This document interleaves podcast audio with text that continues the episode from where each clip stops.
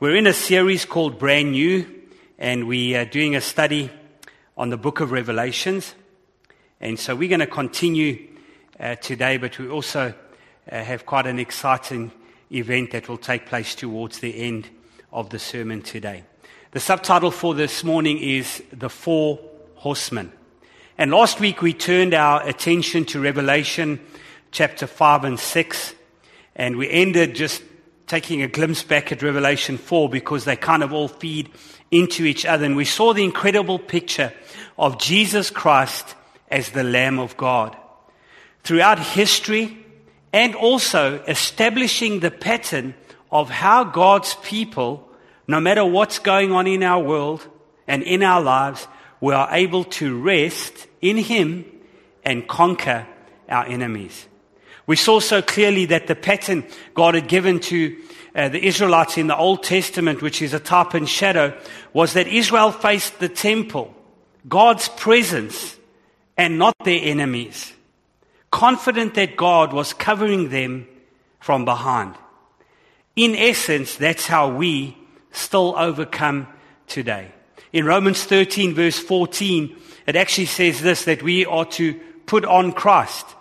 And uh, that, that word there, put on, is the, uh, the Greek word enduo, and it actually means to sink in completely, to invest yourself in something. It comes from two Greek words, en, which is a primary preposition, which actually denotes a fixed position, and by implication, therefore, resting in that position. And the word dino, which actually, or duo, means to go down or to go deep. So we're, we're to rest in God by going deep in Him. As a matter of fact, let's read the Passion Translation in Romans 13, verses in 13 and 14. It puts it over so beautiful. It says, We must live honorably, surrounded by the light of this new day, not in the darkness of drunkenness and debauchery, not in the promiscuity and sensuality not being argumentative or jealous of others. Instead, fully immerse yourselves in the Lord Jesus, the anointed one, and don't waste even a moment's thought on the former identity, identity to awaken its selfish desires. In other words, we could say it like this. Fellowship leads to fruitfulness. As a matter of fact, the reference to this scripture in the Old Testament is Job 29 verse 14, which says, I put on righteousness and it clothed me. The one translation says, it completely covered me or overwhelmed me. My justice was like a robe and a turban. You see, Christ has given us righteousness and it looks good on you. There are many different levels of blessing and inheritance. And all of these are linked to our fellowship with Jesus and our response to Him as a result. We saw last week so clearly we need to keep our eyes on Jesus. And so it references, references us back into Revelation, showing us that even in the end times, that's how believers and the church will overcome. Let's dive straight in as we start to bring this all to conclusion now. Remember we started in Revelation 6 1 and it says, I now saw when the Lamb opened one of the seals and I heard one of the four living creatures saying with a voice like thunder, come and see. And then in Revelation 6 verse 8, the second part, it kind of confirms it, it brings it all together and it says, uh, in the last part, and power was given to them over a fourth of the earth. So even as these seals are unlocked, they don't destroy the whole earth. Uh, they're given limited power, and it says that they were given uh, to them over a fourth of the earth to kill with the sword, with hunger, with death, and by the beasts of the earth. We saw these as the initial signs uh, and unfolding of the end times. As the first of the four seals are opened, we see the four horses of the apocalypse are revealed. This is representative of four evil spirits uh, that are at work in the earth at this time. We already see them, uh, and they are there to fulfill Satan's evil agenda. Let's refresh ourselves just briefly so we can uh, bring it all together and maybe add one or two things. Revelation 6 verse 2, it speaks about the white horse that attacks first. And it attacks truth. It challenges God's authority.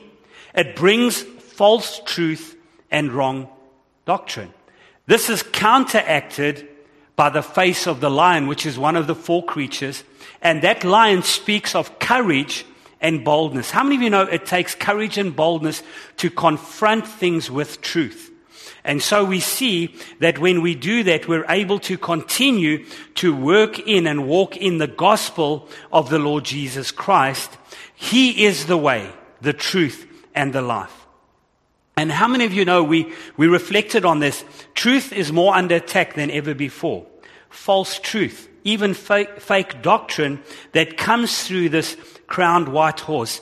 And it is the center of the attack. And really that center is around the truth of Jesus Christ. Is Jesus really the Son of God? Is Jesus part of the Trinity? Is the gospel of Jesus Christ the only way to, to receive eternal life? We know that Jesus painted it so clearly in John 8, uh, verse 32 to 36, where he said himself, You shall know the truth, and the truth will set you free. Then we see in Revelation 6 verse 4, the second uh, of, the, of the horsemen was the red horse. And this horse brings about wars and it brings about division and hatred. Uh, actually, it leads to strife and contention and conflict. People wanting to kill one another. And again, we, we see this so rife in the world today, even within nations that before had this unity, they're now at loggerheads and, and there's different factions and, and disunity around so many issues. And we see the agenda here is to divide and destroy homes all across the world. We also saw that this is confronted or overcome uh, or, or, presented by the banner of the ox. And the ox to you and I is a picture of the face of Jesus in his strength. Remember that when we're yoked with Jesus, the burden is light and the weight is easy. That's what Jesus said in Matthew 11, verses 28 to 30. It's, it's in that relationship where we experience God's love. And you know, God's love brings about unity. It brings about compassion and it leads us to a place where we can live an unselfish life. True religion is founded in love and true love casts out fear. Then in Revelation 6 verse 5, we saw the third is the black horse. And this black horse speaks about uh, poverty and famine and even economic collapse and financial uh, disaster. And this is answered by, by the face of Christ as the man. Jesus coming as the perfect Adam. And it actually speaks about or is symbolic of wisdom, discipline, and generosity.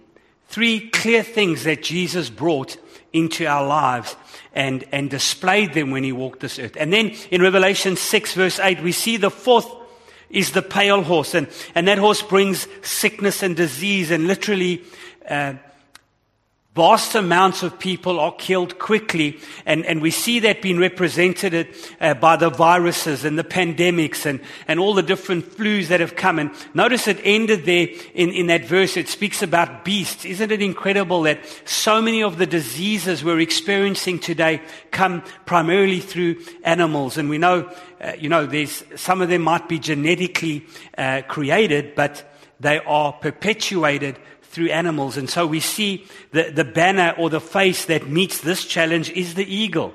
And you know, the eagle speaks about having vision, having perception, the ability to see things the way they really are.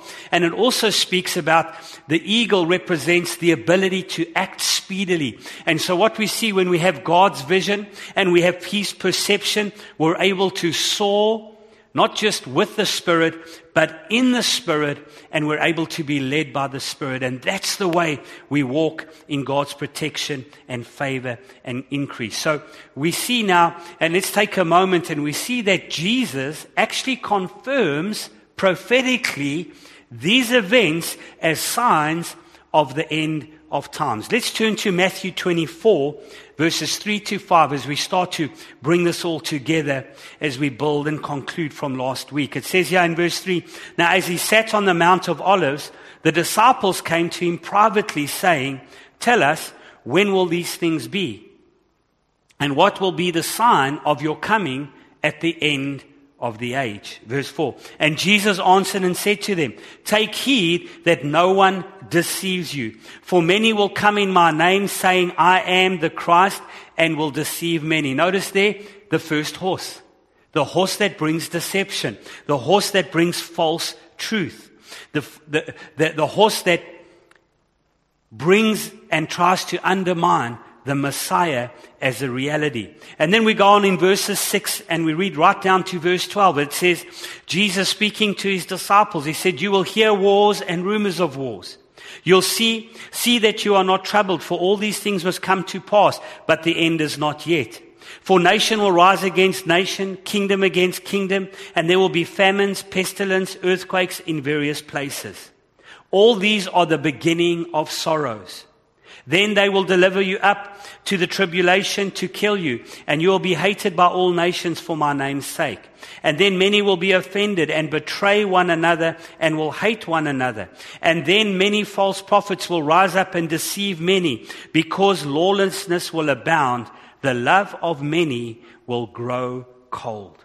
Here we see the other three horses. We see the second horse bringing strife, man against man, nation against nation, wars and rumors of war. We see the third horse. We see the famine and the poverty and the, and the financial uh, disasters and, and breakdown of the economy. And we see the fourth horse speaking about pestilence, that is disease and, and, and sickness that is rife around the world. So the Bible here is pointing us to a reality prophesied thousands of years ago, not to bring fear, but to, to, to, produce faith. Not only do we see it in the Old Testament, but we see it right here in the Gospels. Jesus, our Savior, telling us about this himself. But remember, not to produce fear, but to produce faith. Why? Because Jesus is still the answer. Can I remind you here, verse 6? Can we just jump back to Matthew 24, verse 6? Look what Jesus says in the midst of this discussion where he's preaching and sharing with his disciples. He says in verse 6, You will hear of wars and rumors of wars. See that you are not troubled, for these things must come to pass, but the end is not yet. See that you are not troubled. You see, we've got to protect our hearts. And how do you protect your heart? You sow the word, you put on the armor of God, and you allow it to build your faith. So Jesus sketches here for us the prevailing conditions, not just of this present age, but as we move towards the end times. Without any doubt, we see these four horses working in the earth today at the same time. But remember, verse 8 said this, Jesus speaking, all these things are the beginning of sorrows. So again, we see that these are still precursors for the real unlocking of the time of tribulations. It's, we could say it like this. It's like the labor pains or the birth pains that precede the end as God gets ready to introduce the new thing, which is a time of joy and celebration as God brings to conclusion in Christ Jesus the victory over Satan and his demons. In Matthew 24 verse 13 and 14, Jesus still speaking, he confirms this. He says, but he who endures to the end shall be saved. And this gospel of the kingdom will be preached in all the world as a witness to all the nations, and then the end will come. You see, as a church, we've got to continue to persevere, to preach the gospel, the good news of Jesus Christ. And as we do that, the word of God will reach people. People will be saved. Our lives will be built up in faith and we'll operate in the wisdom and the favor of God. Now let's, let's bring some of these pieces together. Do you remember in Isaiah 59? You probably know this verse, verse 19. It says this, So shall they fear the name of the Lord from the west and his glory from the rising of the sun. For when the enemy comes in like a flood, the Spirit of the Lord will lift up a standard. That word standard is the word banner against him. The Lord will lift up a standard or a banner against him. There again we see the confirmation that the way to victory is through lifting up the banner. It speaks in a declaration, a prophetic declaration of God's favor and protection. So we see the four faces and the four banners are confirmation of the four living creatures that are amidst the throne, the Lamb of God, is the way we are able to deal with these four horses. So think about it then. Jesus Christ is our standard. He is our banner. If we raise the banner in every direction of attack, Jesus is able to work and bring the victory. So how do we do this? It's not our work, it's the work of Christ in us and through us. So we receive the word of God. We continue to build the church of Jesus Christ and we focus on the work of Jesus in the new covenant. So we confirm it then that Jesus actually is our provision. Let's have a look at this and confirm this now from the New Testament and we'll see the four things that the New Testament church applied in their lives, lifting up the banner or lifting up the Lord Jesus Christ. The first thing we realize is that we have the power. Would you say that with me? Wherever you're sitting today, say, we have the power. In Acts 1, verses 4 to 8, Jesus, after he had ascended and been, after he had raised from the dead, before he ascended, said to them in verses 4, and being assembled together with them, he commanded them not to depart from Jerusalem, but to wait for the promise of the Father, which he said, you have heard from me. For John truly baptized with water, but you shall be baptized with the Holy Spirit not many days from here. What did Isaiah say? When the enemy comes in like a flood, the Spirit of the Lord will raise up a standard. He will raise up a banner. And so we see verse 6, it says, Therefore, when they had come together, they asked him, saying, Lord, will you at this time restore the kingdom of Israel or to Israel?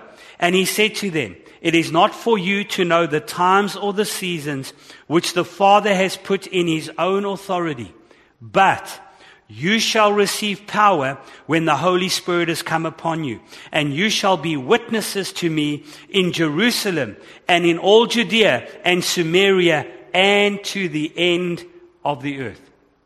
Here's the encouragement.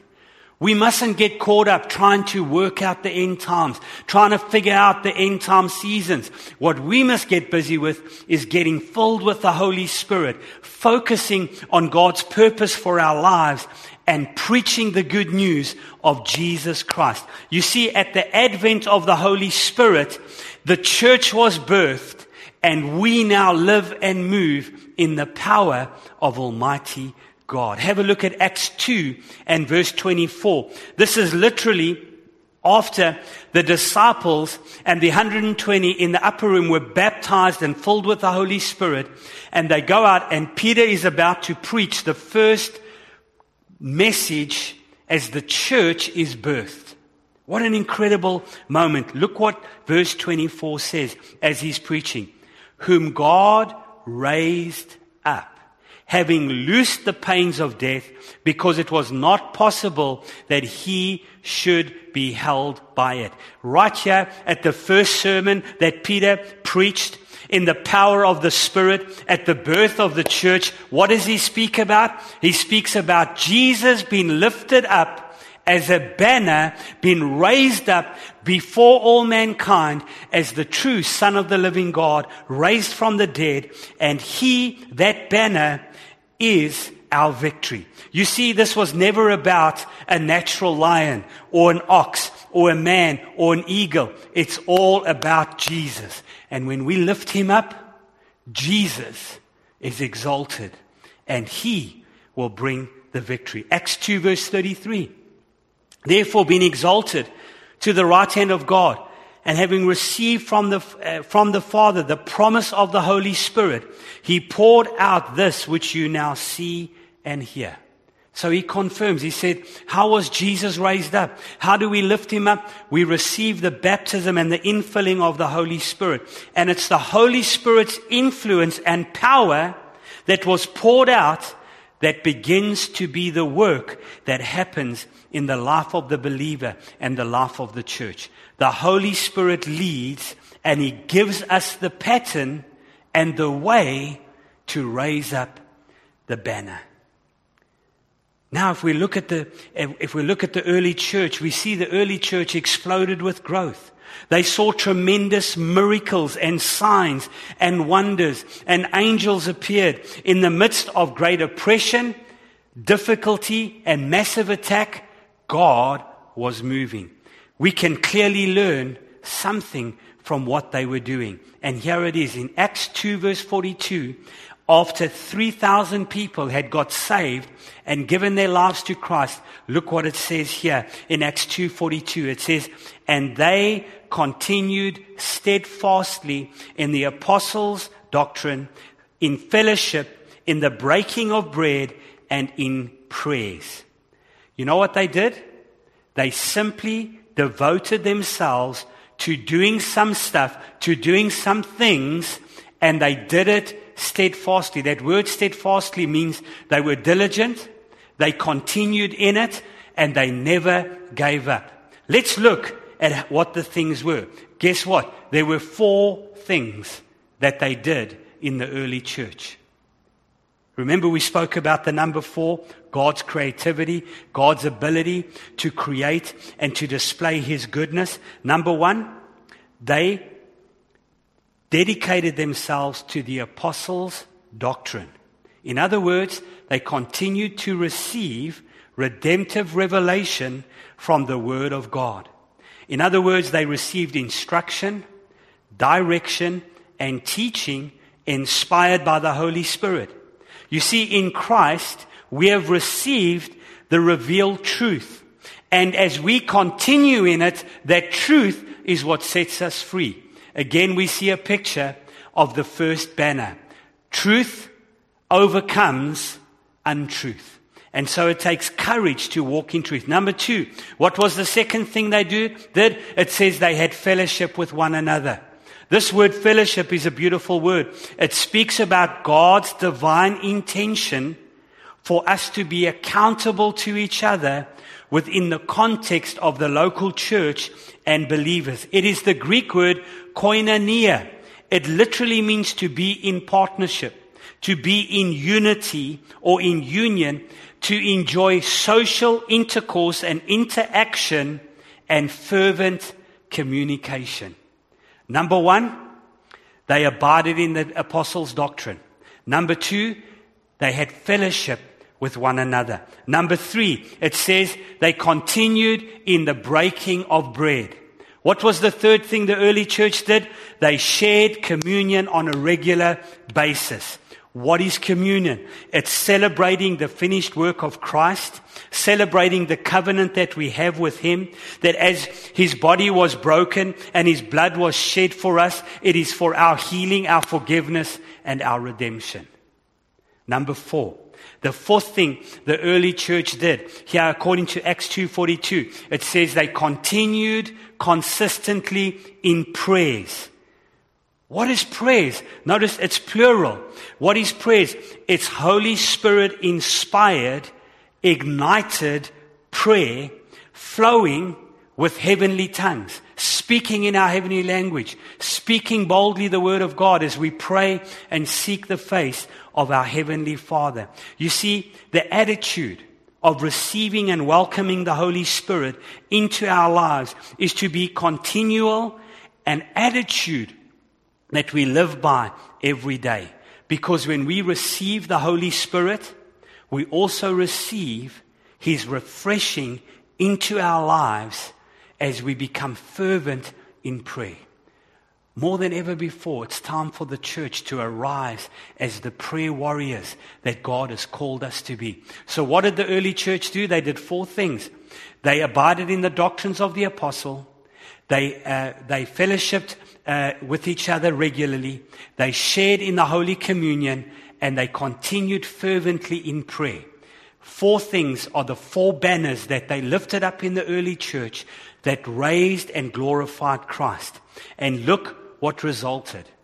Literally an open heaven. Read with me from verse 43 of Acts chapter 2.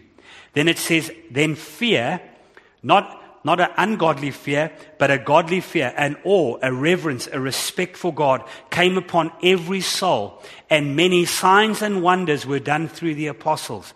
Now everyone who believed were together and they had everything in common. They sold their possessions and goods. They divided them among everybody, and everyone who had a need was met. Verse 46, they continued daily in one accord in the temple, breaking bread from house to house as they ate their food with gladness and simplicity of heart, praising God and having favor with all people.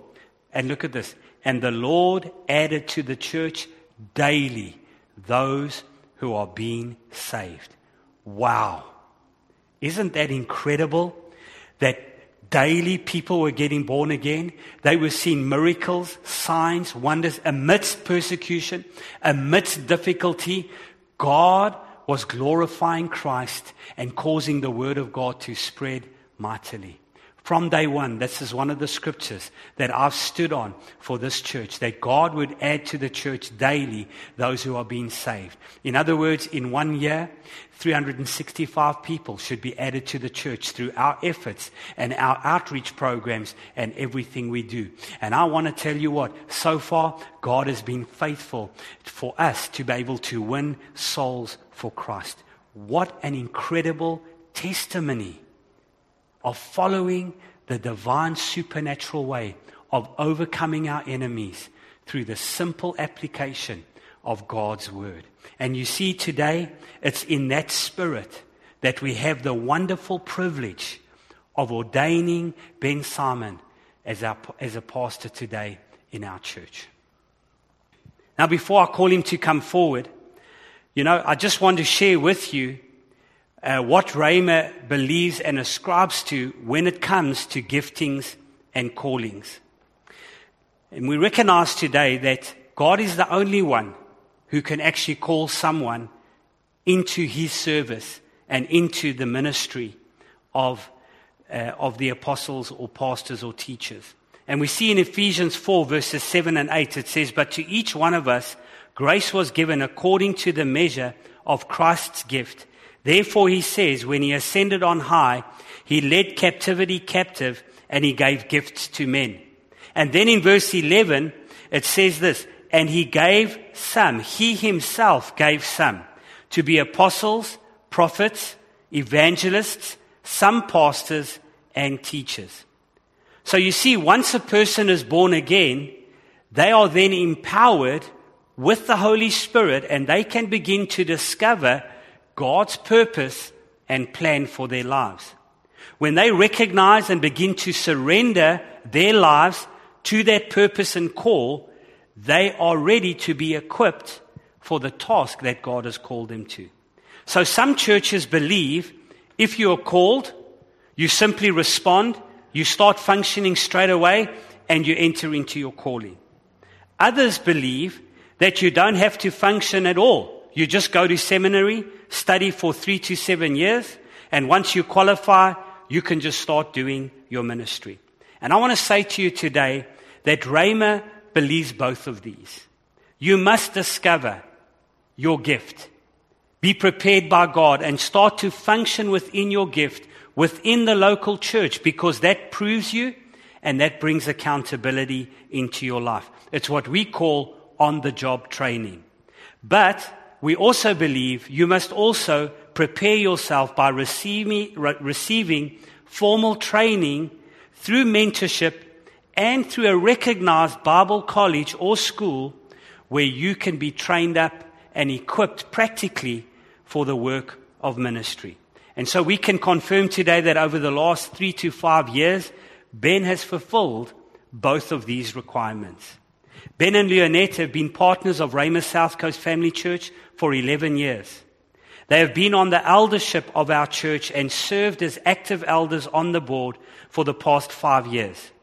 Ben has been mentored by myself and by Pastor Mandy and by us as a team, as well as completing his ordination diploma with Christian Leaders International.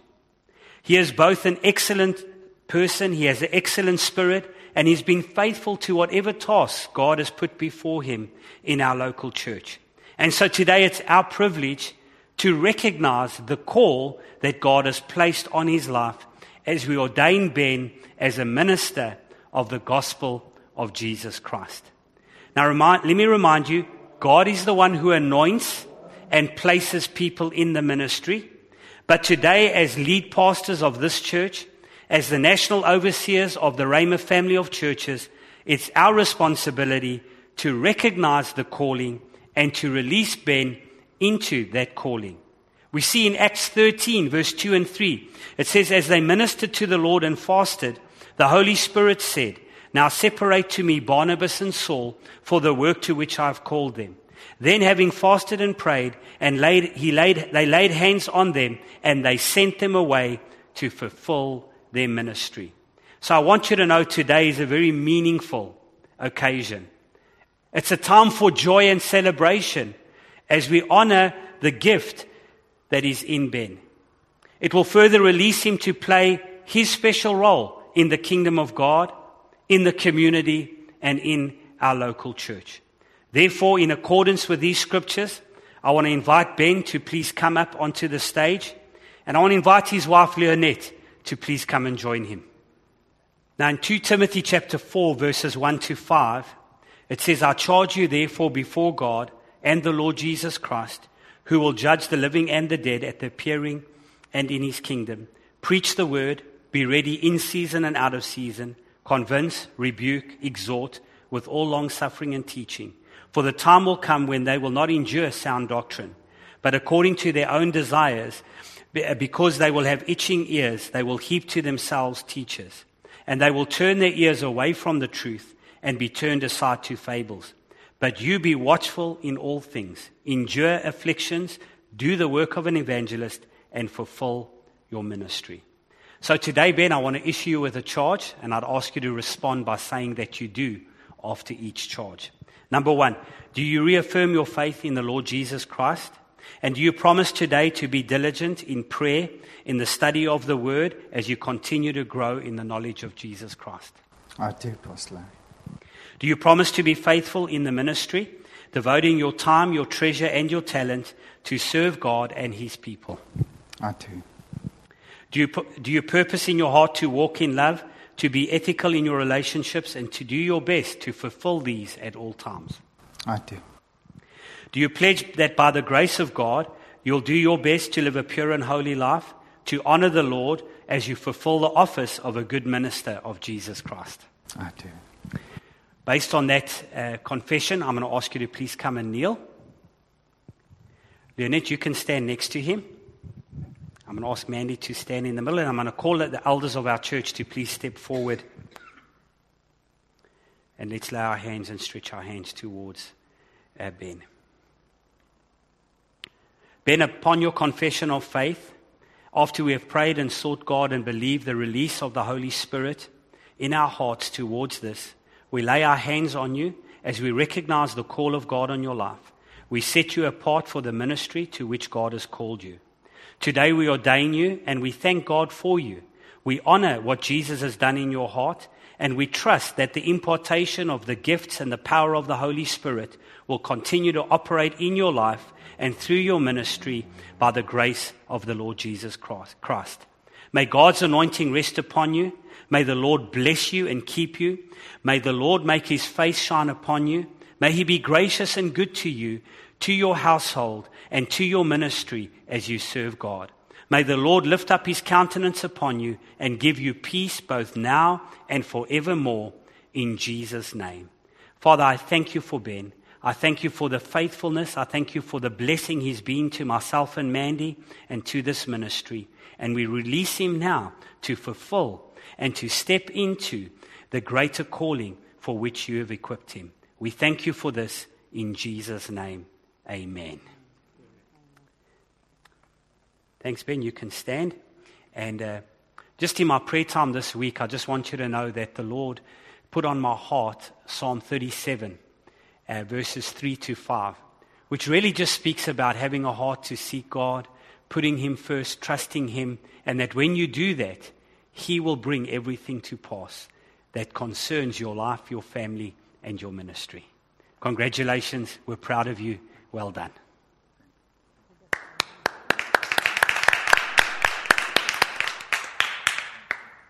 Voila. well done. I hope you received something from the Word of God today and that your faith has been inspired and that your life has been encouraged. Let's pray together as we close the service. Father, I want to thank you for your living Word. I want to thank you that you have always given us a way of escape that your word is truth and life, and that as we abide in fellowship with you, you'll cause our lives to be fruitful. And so, right now, I pray for every person that is watching or listening to this podcast today. I pray that you would bless them. I pray that you would reveal your goodness in them and to them, and that their life will abound in every area. Maybe you're watching or listening today and you've never made Jesus the Lord of your life. It would be such an honor for me to lead you in the prayer of salvation. If that's you, simply pray this prayer out loud that is fashioned from Romans 10, verses 8, 9, and 10. Pray this out loud with me. Just repeat and say, Father God, I believe that Jesus is the Son of God, that He died for my sins, and that you raised Him from the dead so that I could be saved. I receive Christ into my heart today as my Lord and Savior. And I want to thank you for saving me. God bless you. If you prayed that prayer, would you shoot us a WhatsApp or send us an email? We'd love to connect with you. If you don't live or come from this area, we'd like to send you a Bible and we'd certainly like to pray with you and get you connected with a church in your area. If you are on the South Coast, come and join us one Sunday. We have two services, 8 o'clock and 10 o'clock and it's a one hour family service while we're busy going through this pandemic. We look forward to seeing you. God bless and thank you.